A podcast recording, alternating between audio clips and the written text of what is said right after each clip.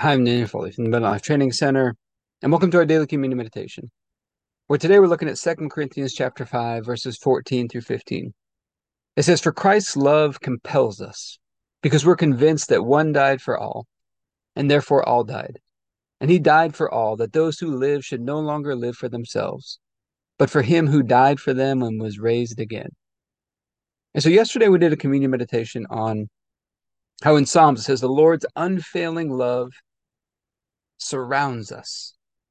And we talked about a breathing exercise, about taking a deep breath in and imagining, just vi- envisioning God's love surrounding us, his unfailing love surrounding us. And then as we exhale, we begin to imagine his love flowing through us out into the world, through us out into the world.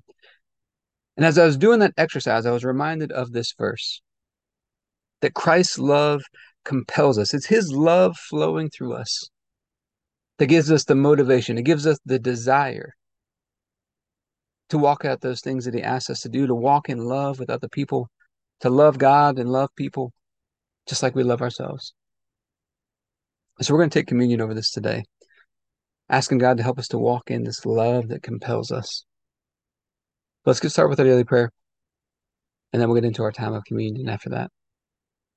Heavenly Father, I pray for everybody who's watching or listening their families, their friends, everybody connected to them, and all of our church and governmental leaders. And I thank you for releasing us from darkness and transferring us into the light, into the kingdom of your dear Son. I thank you for your purpose and grace given to us in Christ Jesus before time ever began. And that Jesus was struck down, he was smitten, bruised and pierced and crushed and destroyed also that you could be on our side, that you could be fighting for us. And I keep asking that you, the Father of glory, would give us the spirit of wisdom and revelation so that we would know you more and more. That the eyes of our hearts would be enlightened to know the hope to which you called us and the riches of your glorious inheritance that is in us and the immeasurable greatness of your power to us who believe the same power that you exercised in Christ when you raised him from the dead and you seated him at your right hand in heavenly places, far above all rule and authority and power and dominion and every name that is named, not only in this age, but also in the one to come. And you put all things under his feet and made him to be the head of the body, the fullness of him who fills all in all. And Father, I ask you to bless us and to make your face shine upon us. Let us find grace and favor in your eyes.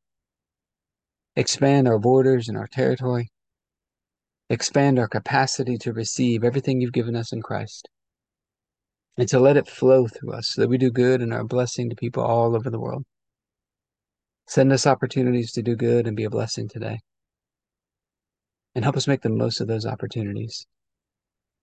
Keep your hand on us and help us do today what's right and best in your eyes, and do it with peace and joy and confidence in you.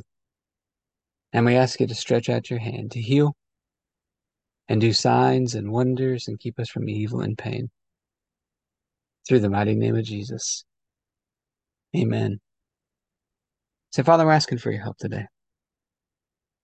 First of all, we're just so grateful that your love, your unfailing love, it surrounds us. But that love, it's also supposed to compel us to go about to do good, to, to walk in love with other people.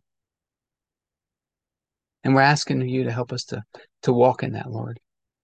That your love would just flow through us, it would compel us to go about doing good, to be doing what's best in your eyes. And we thank you the night Jesus was betrayed, he took the bread and said, This is my body, broken for you. Do this in remembrance of me. Father, you laid upon Jesus the punishment that we deserved. And by his stripes we've been healed. Through his one sacrifice, we've been made one with you. And so I thank you for this bread and ask you to bless it in Jesus' name. Let's go and take our bread.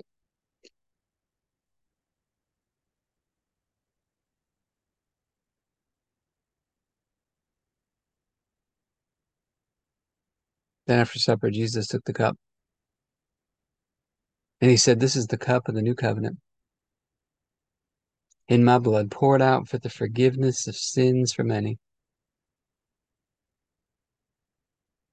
Father, we get to have this covenant relationship with you, a covenant of love.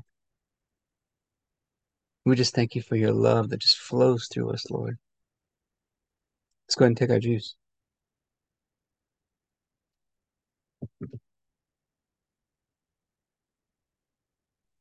All right, so yesterday we talked about implementing that breathing exercise into your workout.